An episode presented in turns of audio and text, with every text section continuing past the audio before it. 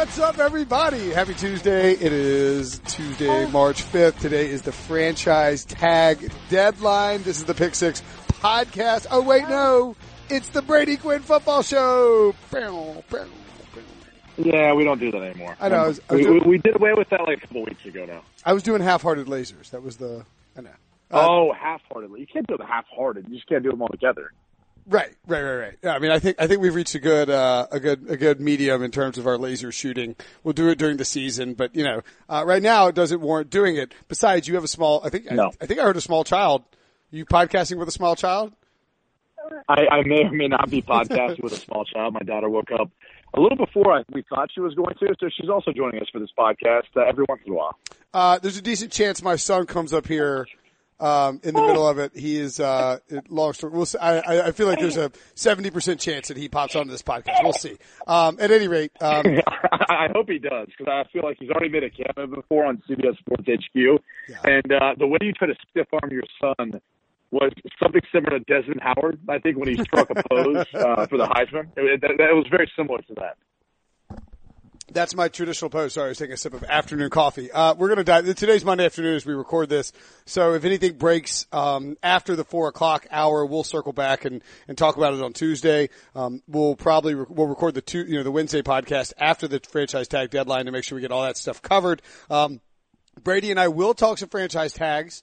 We will talk about me losing my voice at the NFL Combine. And, of course, we will talk about winners and losers from the NFL Combine. By the way, Brady, did you know that we did this podcast Monday, Tuesday, Wednesday, Thursday, Friday, Saturday, Sunday, Monday? No breaks.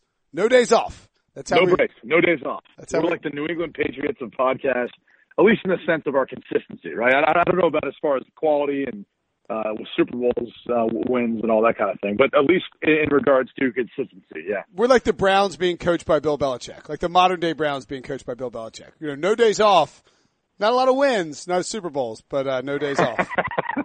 So that's, I'll take that. At any rate, how would you like to break down the Combine? Because I think it is a little too nebulous just to say who's your big winner, who's your big loser, right? I mean, I think actually, you know what? I know we talked about it ad nauseum this week, but I have a hard time starting anywhere else. You have to go to Kyler Murray, don't you? I mean, what did you think about Kyler Murray's quote unquote performance? As in, he weighed in, saw his measurements, didn't throw, did do a press conference. It was, not bad.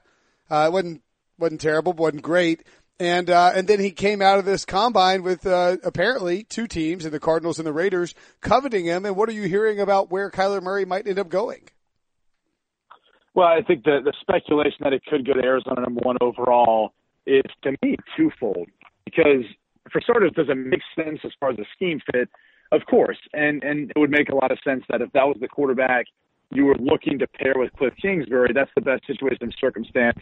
He's a unique talent. It all makes sense. But it also makes sense, if you're the Arizona Cardinals, to waive that #1 pick and make teams who might be valuing a potential quarterback like Kyler Murray to waive that around back and forth as much as you can and see what offers you could field either for Kyler Murray or for Josh Rosen. So it makes sense, because at this point in time, you're really just gathering information as to what you could get in return for either one of those two scenarios. So that's kind of my overall thought on where we're at right now.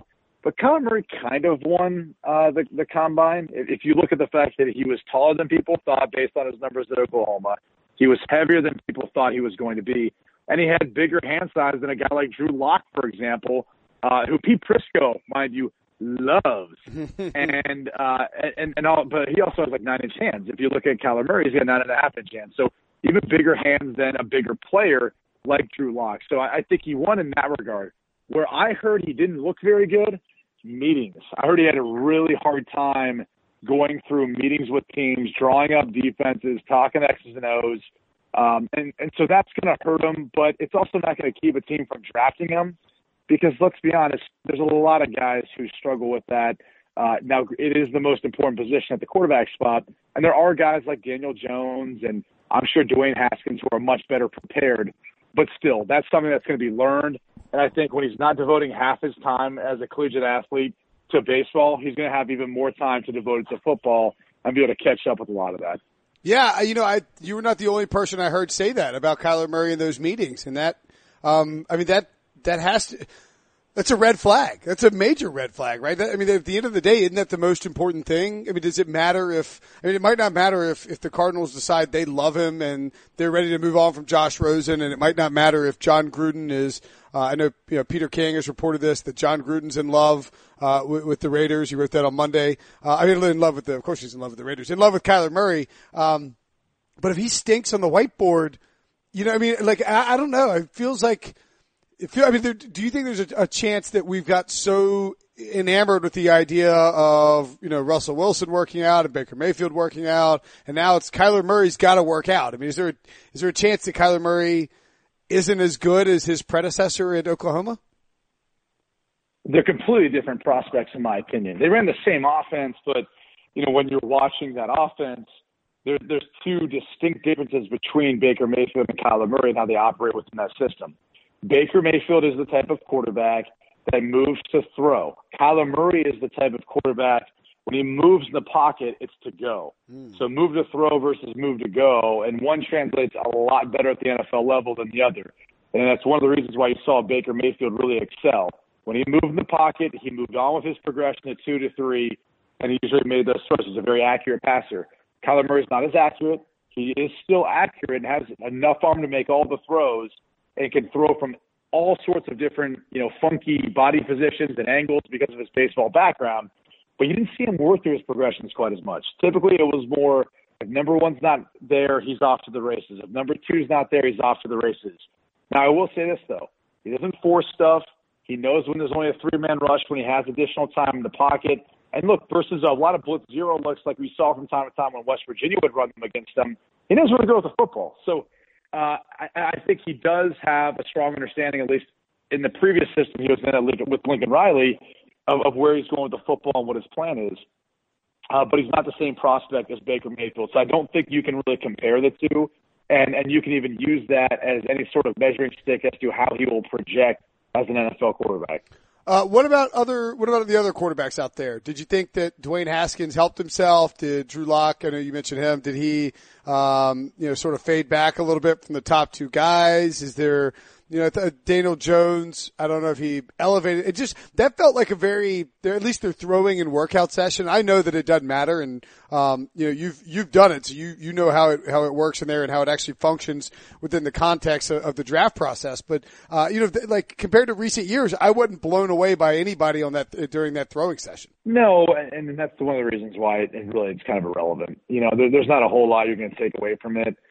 There are a couple of guys who maybe aren't being talked about as much that I thought helped themselves, like Gardner Minshew, for example. He's the quarterback in this draft that most reminds me of Baker Mayfield. Minshew came out of Washington State. He was a grad transfer, went there for 1 year, was phenomenal in Mike Leach's air raid system, primarily played in shotgun, though. And at the combine, they make you drop back like you're under center. I thought he handled himself really, really well. His footwork looked solid. He got good depth. He threw on time, on rhythm, and he was accurate as all get out. And if you look at him as far as his size and weight and just watch him throw and look how accurate he is as a quarterback throwing the football on a lot of these, you know, a lot of the combine routes that they had, he reminded me a lot of Baker. So he was a guy who I think definitely helped himself. And you don't hear as many people talking about him.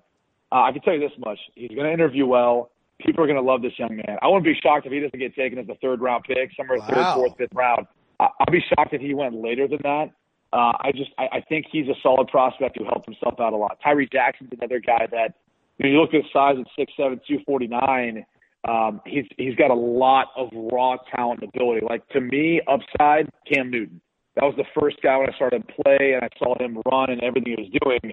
That's what I feel like he could be and be the league MVP if he eventually gets more accurate as a passer, which is tough to do, but becomes more consistent. But also there's the caveat that he could become a Taysom Hill type player. You mix him in every once in a while to run some sort of package like that. And then there's always the possibility he could transition positions. You know, he could end up being a guy like Logan Thomas, who came out of Virginia Tech, that transitioned to a tight end, is now still playing in the league. Maybe that's there for you as well. So there were a couple guys who I think helped themselves in that regard. And then you can look at a quarterback like Trace McSorley that got a little bit of flack because he wasn't overly accurate. He didn't necessarily anticipate some of his throws during the course of the combine. And that, to me, is a product of the fact he's thrown to guys he hasn't thrown to before. And even though it wasn't a great showing, that's your downside risk. When you're a quarterback and you put yourself in that position and people are saying, oh, just get out there and compete. Well, then you come away with people knocking your ability to throw the football. And I didn't see that, watching film of him this past year at Penn State. He throws a very good deep ball. I also feel like, especially in his half-field reads, he did a good job of throwing with the ball where it should be, accurately and on time. He wasn't late. So, is he the most accurate quarterback? No. And I think this past year at Penn State revealed a little bit of that as teams took away some of the deeper shots and made him force them to be accurate in more of the intermediate routes. But there's a couple of things that you could easily fix within his footwork that would help make him more accurate when he throws at his pro day or in some private workouts. But, those are just some of the guys that I was kind of watching and thinking to myself, it'll be interesting to see what narrative is spun after they're done, because the top guys looked how the top guys were going to look. I thought Drew Locke demonstrated a strong arm, a guy who could throw from kind of a variety of arm angles. But with the way he ran in the drills, he reminds me more of Jay Cutler than everyone kind of comparing to Matt Stafford. That's why I think he's more comparable to. And Daniel Jones and Dwayne Haskins threw the ball kind of like I thought they would. I mean, they looked like guys that could very well be taken in the first round. Moving over to the wide receiver group. I got to tell you, now you'll be surprised by this, but you and I were texting back and forth when we were on CBS Sports HQ discussing wide receivers. And if you're not watching CBS Sports HQ, what the hell are you doing with your life? You can get real sports news for real sports fans. We had 24/7 coverage of the combine. Ryan Wilson and John Breach are still there. They're there through Tuesday, banging out recaps and hits and all that. And, of course, Brady and myself and Pete Prisco and everybody else will be on there. But we were texting back and forth. You were like, he's a good comp for DK Metcalf is Terrell Owens. And I told Pete Prisco that you said that. He's like, wow, that's a smart comp by Brady. I was like, do you want me to tell Brady you called him smart? And he's like, no, don't do that. I'll get very mad. But DK Metcalf, one of the three or four biggest stars of this combine by far. He blew everything away athletically.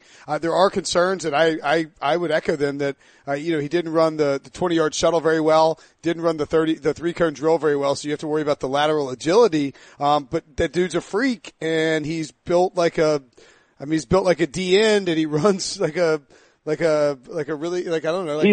it's crazy. He's built like a brick house is what my dad would call it. There you go. He's stacked. There's no doubt about it. You're probably gonna have to edit that out. But I think most certainly am, the way I used it, so you probably won't have to. You quoted your dad, so I think that I'm allowed to use it. Yeah, I quoted Chopper Quinn, so I think that still works. Your dad's nickname is Chopper. Chopper, yeah, that's his nickname. And actually, the best part is my dad calls everyone else Chopper. So it's a brilliant strategy because you never have to learn anyone else's name. Everyone knows your name. And so when you speak, if you say, hey, Chopper, and you're in a room with like four or five guys, they all listen to you because everyone thinks that, maybe you're talking to them. So it's a strategy that he devised a while ago. And I think more people should run with it. It makes complete sense. Wait. So, hold on. We can't get away from that quite yet. His nickname is Chopper, but he calls everybody else Chopper, and by that, is that how he got the nickname Chopper? No. He was on a helicopter in Vietnam. Here's the best part is he tells a variety of stories as to how he got the nickname. Okay. So, it's kind of almost a mystery. And, depending on who he talks to, when he tells the story, when people ask, you get a different version. So that's more of the mystery behind it. And then the fun part is the fact that, again, that's the nickname that they call. So everyone calls him Chopper, and he calls everyone Chopper. And somehow it all works out. No one gets confused, of course, across the entire process. It's incredible. At any rate, so Chopper calls DK Metcalf a brick bleep house to get ahead of the second one. And, I mean, how high is DK Metcalf going to get drafted? I think there's some serious concerns, though, with his medical. For starters, the neck, you don't know if that's going to prevent a team from taking him. Just remember back Mike Williams a couple of years ago, he had a similar neck injury. I wasn't a concern for the Chargers. They took him. Wasn't great his rookie year, but then his second year really balled out, showcased well. So I think that provides an example of a guy that there was some concerns, but it did take a team that I think was in the back end of the first round. It was like 24-25, and they took Mike Williams. maybe even 27 or something like that. Maybe not that high, but Mike, obviously was some, which Mike Williams, the wide receiver out of Clemson. No, he went top 10. Chargers. Did he go top 10? Was he like 9 or something? Yeah, because remember it was him, John Ross, and another wide receiver who hadn't worked out well. Who else went in the top 10? John Ross, Mike Williams, and yeah, he was 7th that year, and no one in that draft was. So look, someone's going to take a chance on him because he's got that sort of ability, but there could be some reservations with teams based on their medical grade. Because again, John Ross, Mike Williams, Corey Davis, the other wide receiver. Corey Davis, there you go. None of them really showed out their rookie year. No, they had terrible rookie years. Right. But, again, Davis is a little bit better second year. Mike Williams, I think, had the best of all of them. And then John Ross was a little bit better, too, in his second year, even though the Bengals want to trade him now. So the point is there will be some reservations. We'll see how teams view the neck injury as far as their medical team goes. I think as far as how he tested, he was off the charts in some ways, but you're right. The concern is the 5-10-5 or 20-yard shuttle, as it's known as, and the three cone, which really tests your change of direction. So here's the simple solution to that. Don't put him in a position where he has to make a bunch of change of direction routes, right? You don't allow him to have to worry about breaking his feet down. If this dude's going to be breaking down a route, it's going to be a 20-yard dig. It's going to be a 18-yard comeback. It's going to be something deep downfield where you were so threatened by his size and speed to beat you vertically. You have to get in your back pedal. You have to turn and run.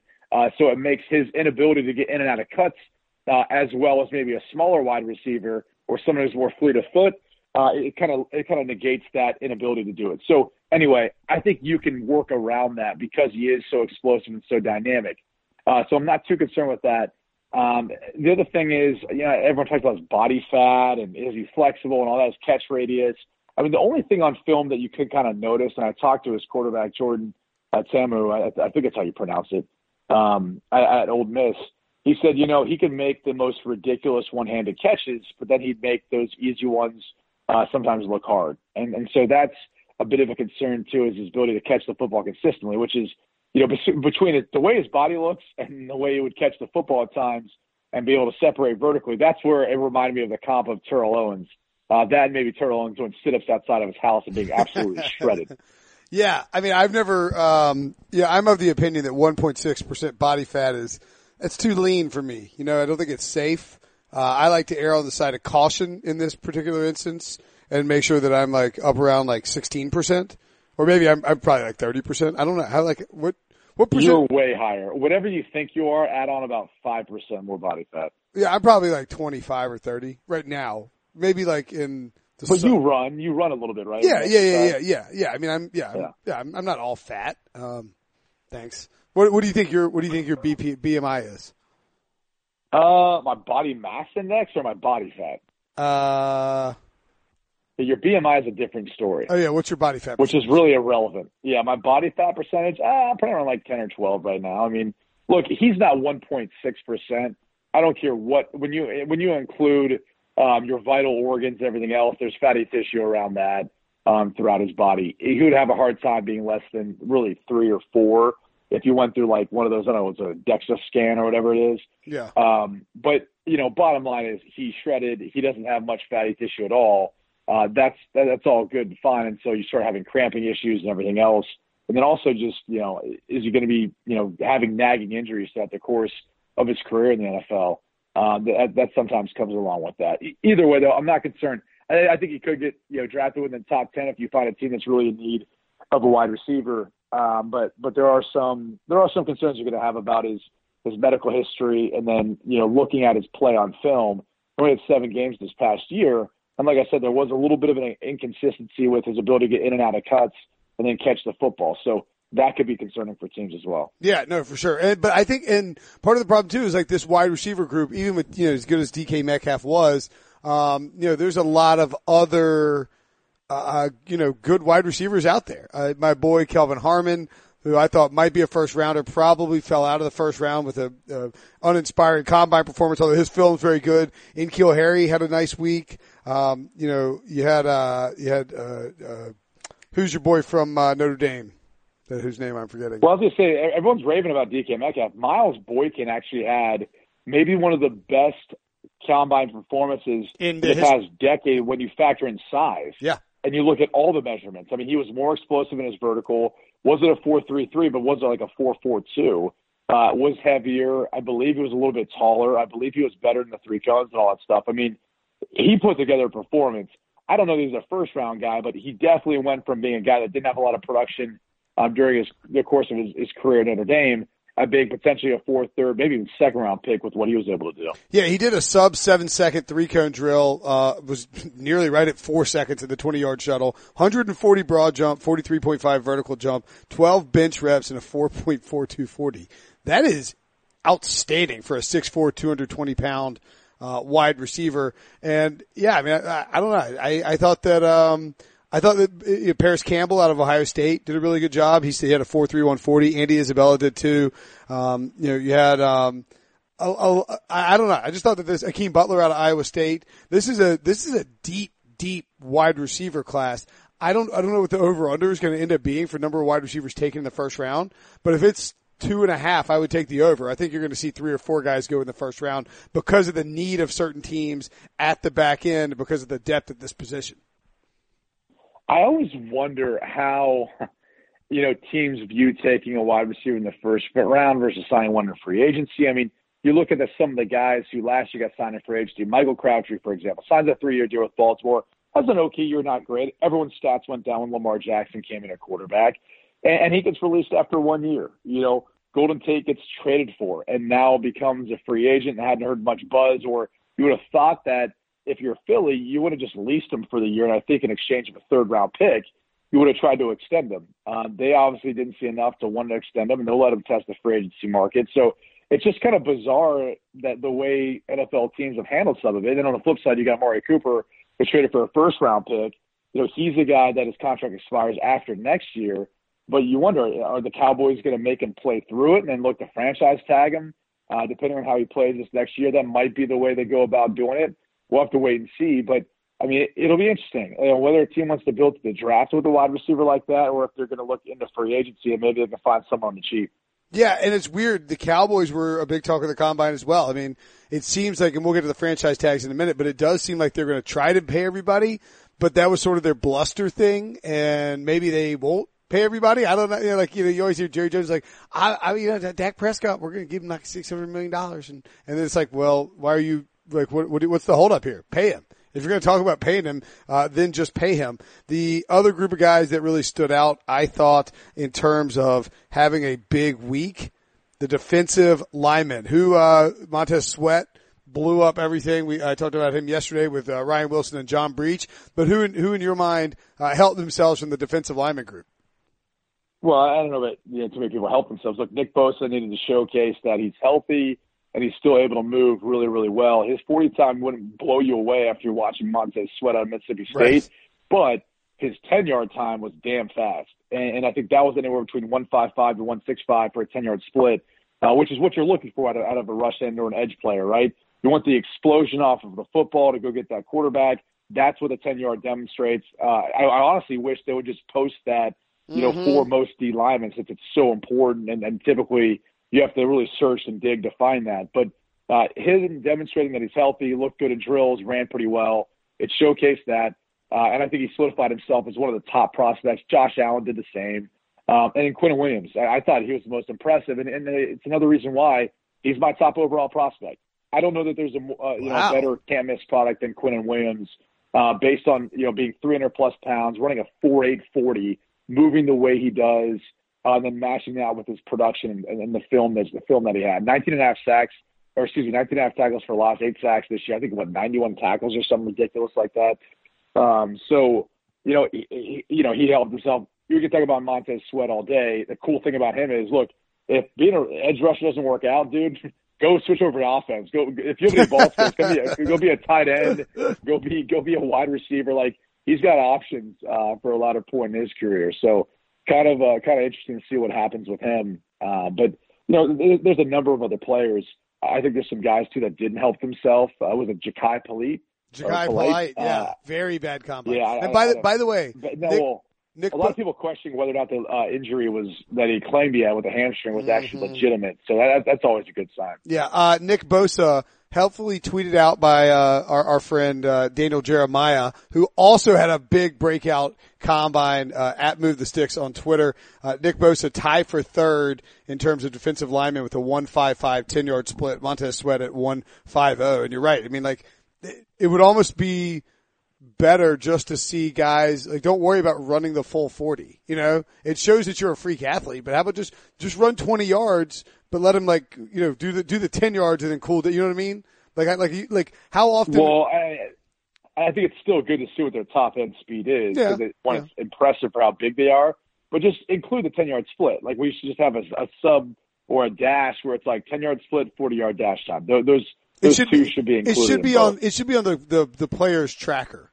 Like, on the combine results, it should be all, like, 10-yard split should be on there because they show it on the TV, and so we need to know that. Like, that would be a nice change. And he, Jachai Polite probably fell out of the first round with his combine. He's got, you know, a lot of upside, but when you're having these weird conversations with teams and your people are questioning whether or not you actually got hurt and you're not performing well and you're supposed to be a freak athlete, that's never a good sign. Did you catch all the DB stuff? I know that you flew out on Friday, right? Did you fly out on Friday? Yeah, I did fly out on Friday. I got to watch the quarterbacks back at home, which was nice. Got to catch a number of the DBs. You know, one guy who stood out, at least from the safety position, Darnell Savage out of Maryland, ran a 4.39 unofficial when I was watching, but man, From looking at him on tape, 4.36 official.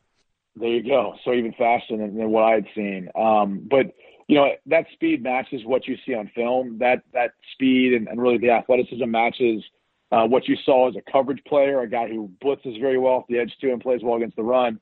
He's really the complete package. He was the guy that really stood out in that regard.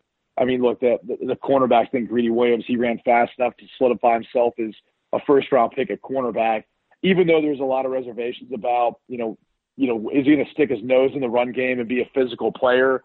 That's really the only thing that I would be questioning, which isn't as big of a concern considering how many teams are going to more shotgun passing offenses, throwing roughly about 60-some% of the time. So not as big of a reservation with that as most people have. So it's, you know, a number of guys stood out. I think what really stood out to me was how much better this draft is for defensive players than offensive players. Yes. With the exception of the wide receiver position, that was really the takeaway. Wide receiver and tight end, which tight end to me, it's like there's three at the top and then there's kind of everyone else. It's the Iowa boys, Fant and Hockenson and Irv Smith Jr., and then everyone else. And then you look at, you know, again, some of the wide receivers we said, where there's a lot of depth there, a lot of talent. But outside of that, man, this is going to be a very, very much defensive heavy draft. So I'm kind of excited to see just how many guys will be taken on that side in general in the draft versus offense. Yeah, I'm with you 100%. I think this is we're going to see it happen because it happens every year that there's the economic aspect of this. There's a supply and demand of certain positions. There's some positional scarcity, and teams who have a need at like wide receiver or have a need on offense will ultimately take offensive players earlier. Defensive players will slide down the board, and you're going to see teams like, I think the Raiders are in such a good position this draft with 4, 24, and 27 that if they just, I mean, like, if you want to find one playmaker and two defensive players, you could come out of this first round with some serious talent. And I just think we're going to see a lot of I don't know about blue chippers, but a lot of really good – we're going to be surprised by some of the picks that are going to be made in the middle of the second round. And like, man, how did that guy fell that far? God, what a steal for this team, et cetera, et cetera. I just think this is a deeper draft, and it's so full of defensive players that you're going to see some of them get pushed down, and we'll be surprised by it. Let's take a – I'll put it this way. Yeah. There's probably 50 guys who have, like, first-round grades, and there's obviously only 32 picks. So, what? You know, not everyone's going to be able to go in the – Do you get what I'm saying or no? No. There's only 32. No, yeah, I know. I'm with you. No, yeah. There's like so, there's a big list of good guys. That's one way of looking at it. You know, as far as grading this draft, I'm with you. Sorry, I took a final sip of my coffee like a moron. Is there anything else you would add to the combine before we take a break? Like anything else that's percolating around of that? That I would. Yeah. You know what's kind of lame? What? It was just everyone kind of knows Pride 47 now. It's played out. None of the coaches and really the general managers want to go as much. And it seems to be where all the media members now just want to hawk and hope that they, you know, can sit there like vultures and just find all these guys who walk in. And don't get me wrong, you still see the occasional coach and general manager there, but it's not what it once used to be. It's kind of sad. It's kind of sad that the media has absolutely ruined what was a fun place to go to see all the people who are going to be making decisions come free agency, come the NFL draft and all that in one spot. Yeah, I'll say this. So you left on Friday. I left on Saturday, but I went down to Prime. You know, those of us who are cool enough to head up there a lot, call it Prime, you know, Prime 47, whatever you want to call it, Brady, you know. I was down there on Friday night, and there was a distinct different flavor than there had been the first two nights at the Combine. A lot more personnel people and scouts and GMs. John Elway and Howie Roseman were both down there, notably a lot of coaches. But I will say this, you know how when you walk in and you know that table where David Kanner set up all weekend? Sure. Yeah, and then like across the banister is like sort of a little square dining area. They'd use that Tito's bar, the thing they roll out that they set up in the middle of the restaurant at night, where it's like you can only get Tito's drinks. They'd use that as sort of a barricade to kind of create this elite little area where like the kind of the high rollers were hanging out. And so I'm with you 100%. I think that whether it's, I mean, do you think that the football community, in terms of maybe the totality of the coaches and the GMs, has gotten a little less aggressive, or do you think that they're just going other places because they know that? Because it looked like on the first two nights, Wednesday and Thursday, it was 100% media in Prime, hoping for coaches and GMs to show up there, and they never did, and so the media just got drunk in a bar together, and like that's fine, but it kind of ruins the purpose of it, right? Yeah, and I think that's not necessarily a product of, you know, whether the Combine still as aggressive or these coaching staffs and front offices. I think it more has to do with how guarded the teams and coaches need to be with loose lips sometimes sink ships, right? And that's where I feel like we've gotten to a point where enough media members are so dying for a scoop and for something to write every single day that, you know, they're a little bit more hesitant to go out and put, you know, go out and potentially risk putting their plans out there publicly. Or there's some that are really calculated and they know exactly what they're telling the media members, so they're okay with it. So there's always two sides of this, of how this kind of works. Well, I mean, I'll say this too. Like, you know, I remember when I first started going to the Combine, and Pete Prisco would take us around. And like he got us, you know, like you didn't hear everybody talking. It was called Moe's back then. Prime was, but like yep. he would get us down to Moe's, and it would be crowded. But you'd be like, what the hell? Like everybody from every team was there. And even as recently as like 2 years ago, we were talking about before we went down. But you know, you and I were hanging out with some members of the coaching, let's just say a coach and like some GM types at the bar, you know. And it was. And it did feel different this year. And maybe you're right. Maybe it has turned a corner. Do you want to talk really quickly about me losing my voice before we move on to the franchise tags? Yeah, I mean, like, this is the culmination of the week, is you lost your voice. You sounded like garbage on CBS Sports HQ, largely because you stayed out too late and had a little bit too good of a time. But, you know, you are a gamer in the sense that you still woke up every day. You came up to work. You had great information. The delivery wasn't quite there, but I do applaud you. I do applaud you for the effort. Yeah, I mean, I would say that my one big mistake that I made during the week is that on Thursday, when I still had 2 days of video to do, I went out to dinner with some friends. We went to St. Elmo's, you know, had a nice meal, and then instead of going down to Prime, we went straight from Elmo's to Nikki Blaine's. And Nikki Blaine's is an underground cigar bar. In Indianapolis. It's an awesome place. You can sit down there and drink some brown, smoke a cigar, listen to some Steely Dan. It was a really good time, but smoking a cigar before you have to talk for 6 hours for the next 2 days is just a stupid move, especially when you're yelling about various stuff and you're hanging out late. And so that was on me. That was an unforced error. You know what? Forget everything I just said. I was totally on board to try to support you through all this. Yeah. Until you just made a giant excuse claiming a cigar is what did it to you. So Forget I said anything about you toughing it out. You're a tremendous wuss. I'm disappointed that I just defended you. I really am. I'm disappointed that you defended me too. All right, we're gonna take a very quick break, and then we will wrap this up with some franchise tag talk. The all-new Hyundai 2024 Santa Fe is equipped with everything you need to break free from the dull work week and embark on an adventurous weekend with your family. The all-new Hyundai Santa Fe's features like available H-Track all-wheel drive, standard third-row seating, available dual wireless charging pads ensure you can take on any adventure. Available H-Track all-wheel drives you can take on the dirt trails and kick up some mud. Standard third-row seating so your whole family can experience the thrill together. Available dual wireless charging pads so no one gets stuck in the great outdoors with a dead phone.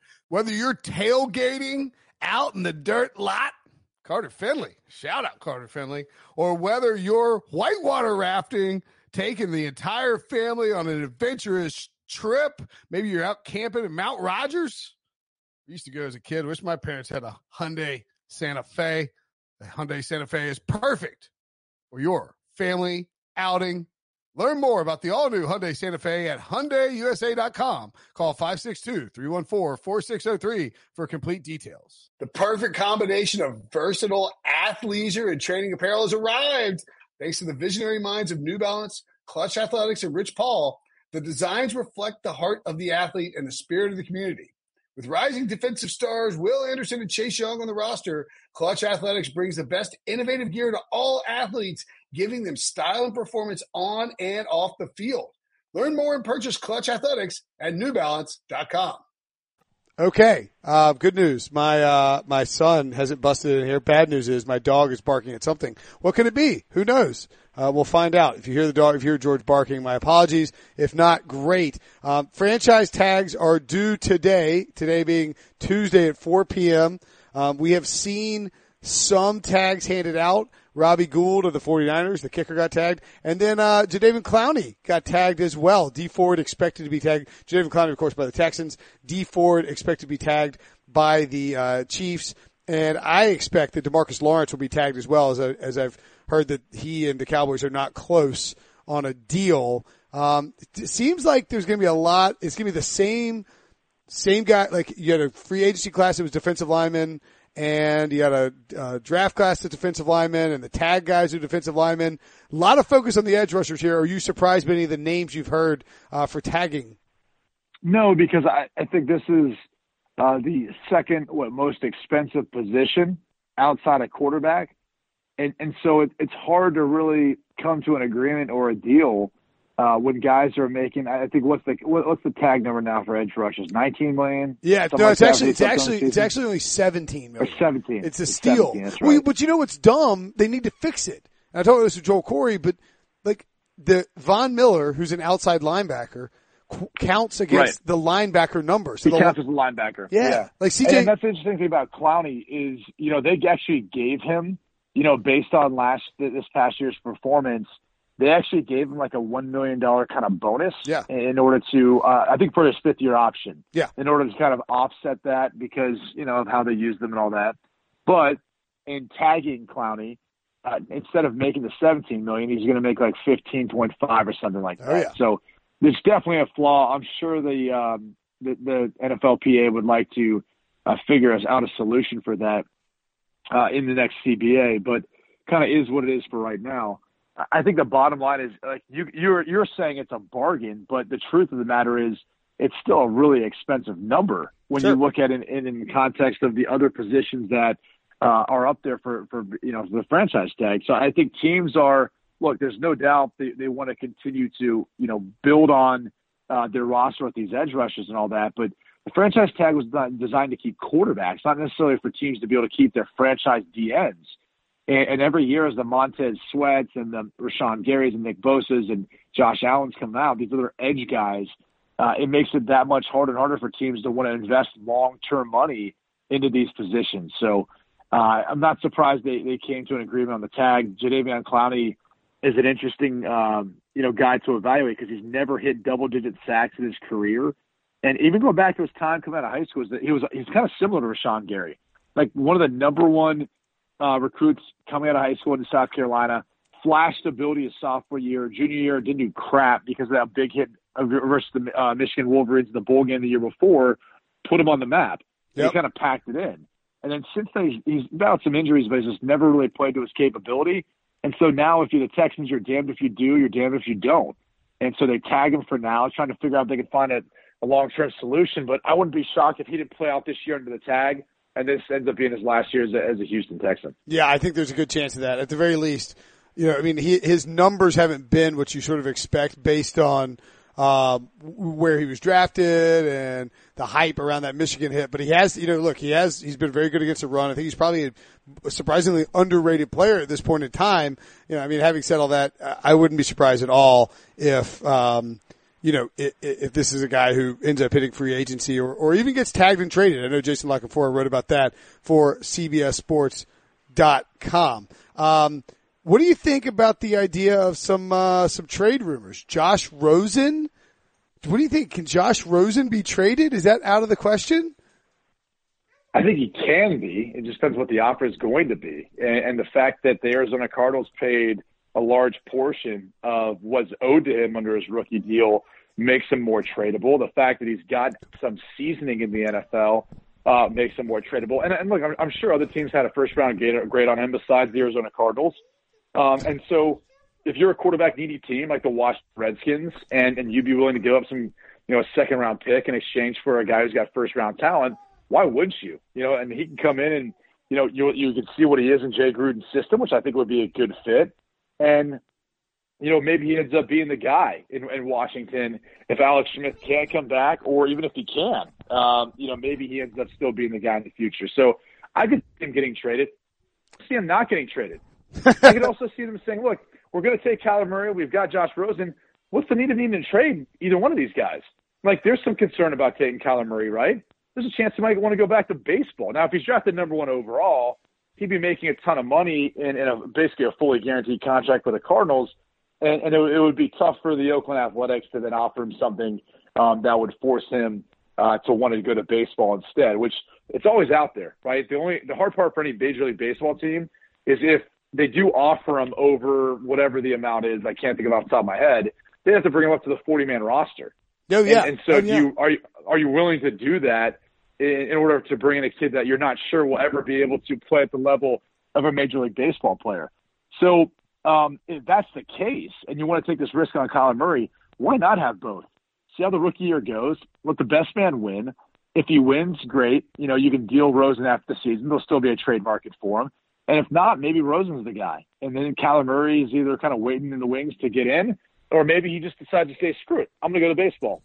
So there's also a chance that you could trade Rosen, they might not draft Kyler Murray, or maybe both guys end up on the roster. Well, here's the thing, too. Josh Rosen, they paid out most of his money. Because, you know, you have that signing bonus, right? He had a $10.8 million signing bonus, you know, and then you're giving him, I think they paid out $16 million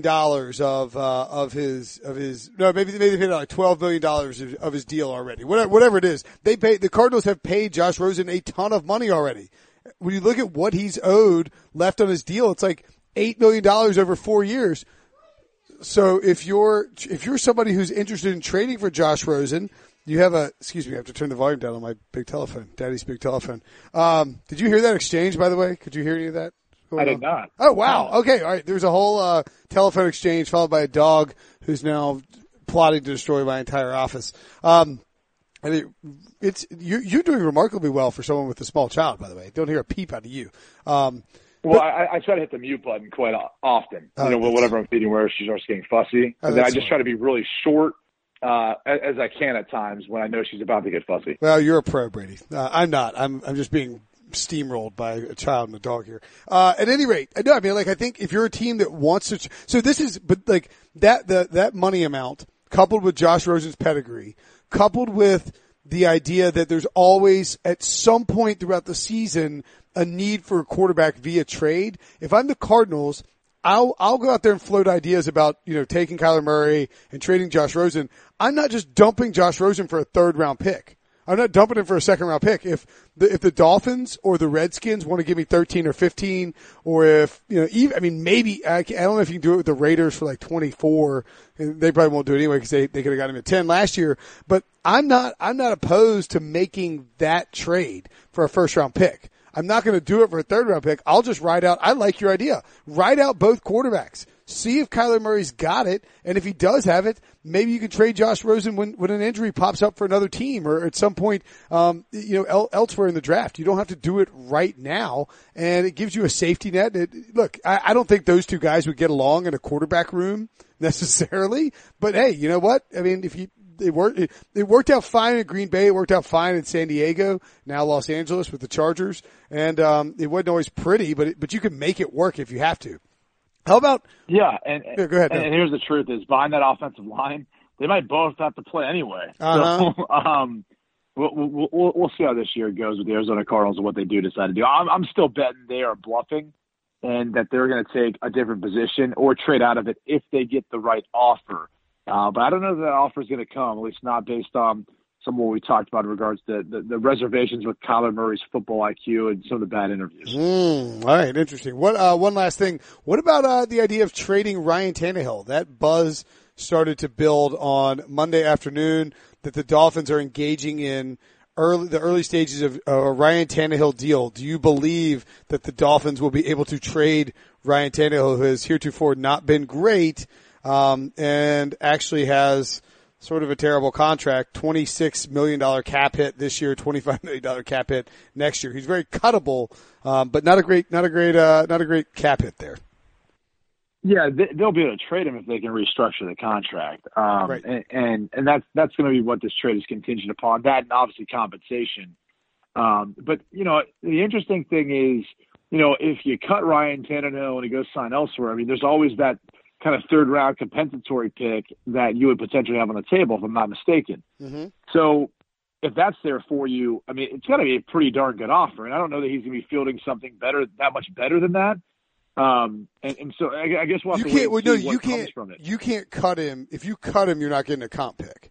He has to walk as like a completely unrestricted free agent. So like Michael Crabtree, you know, cut by the Ravens won't count into the comp pick formula, but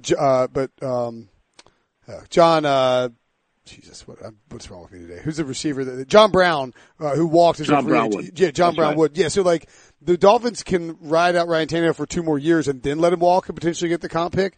If they cut him, they save $13 million in cap space.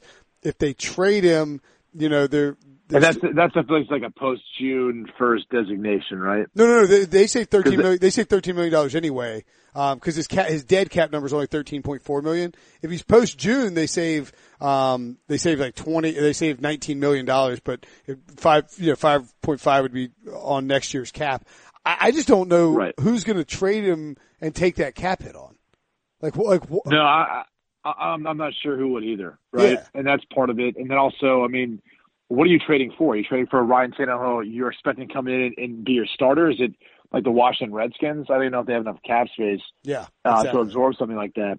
But the other question becomes, you know, again, his injury history. He's got a bad knee, and then what are you trading for? I mean, are you really going to pay him that much and not have him be the guy? He's got to be the guy. Otherwise, you're looking at him saying, well, he's a really highly paid backup. Who's maybe, you know, holding down the job until a rookie that we draft is going to take over. So, and again, you've got other more economical options: Blake Bortles, Teddy Bridgewater, maybe Case Keenum. There's other guys who are going to be potentially out there via either in the trade market if they're under contract or free agency. So that's always a possibility too. And I think that's going to drive the trade compensation for Ryan Tannehill down. Or just ultimately force the Dolphins into, you know, having to release him unless they again renegotiate this contract. And Tannehill's willing to play for a lot less. All right. I think that's it. That's all we got for this show. Good stuff. Unless, did I miss something? I could have missed something. Do we have any fun conversations when we were in Indy? I feel like we really didn't have a ton of fun. Well, we didn't, but that's because Pete was around. And Pete was sort of, right. Yeah. I don't know if it was so much on Pete. I mean, you know, it could have been for other reasons, right? Like maybe, I'm not really sure what to chalk it up to. Look, we had a good time, though. I don't say that much. I had fun. Oh, yeah. Chick-fil-A. Did you know I'm such a big fan of Chick-fil-A? Oh, my God, you're Chick-fil-A. Yes, I got. I forgot about this. This was like you were completely – people were floored by this, and you were completely unfazed and borderline surprised that people, like, were shocked when you ate, and I'm not kidding, three chicken sandwiches, three number ones, you know, plain, the regular fried chicken on the bun in the bag with the pickles on it. I believe you took the pickles off, but you ate three in the span of 15 minutes. I'm not really sure. It was probably like 6 minutes. It was probably like 6 minutes. I'm still not really sure what the fascination is with eating that fast. One, you guys have had to have seen people who eat that fast before, and I don't really get it. I'm not really sure why everyone's so fascinated by it. I was really hungry. There were leftovers. I typically don't eat that kind of crap, but it wasn't really a better option because of our schedule. So. I housed those last three, and then I moved forward with my life. That's pretty much it. I got to tell you, it's a little surprising. I just looked this up real quick. It's not, I don't think it's surprising. I mean, I guess I would have expected it. Like those three each Chick-fil-A sandwich, an original Chick-fil-A sandwich, has 440 calories. It's not even that much. Wow. It's not bad. Like it's if you add the fries, you got 840 calories. 440 is nothing. And 440 is like if you get. It's like two servings of Cheez-Its. I mean, it's nothing. But I had three sandwiches, right? So I'm already over, like, I'm in the 1,300 calories at that point. Yeah, but I mean, like, did you work out while you were at the combine at all? I didn't. I did. Yeah. I did work out. Yeah. Right. I mean, we know you did. You were having a good time out there. Yeah. I mean, you weren't not having a good time, right? Did you have a good time? No, I was having a good time. I was working a lot, though.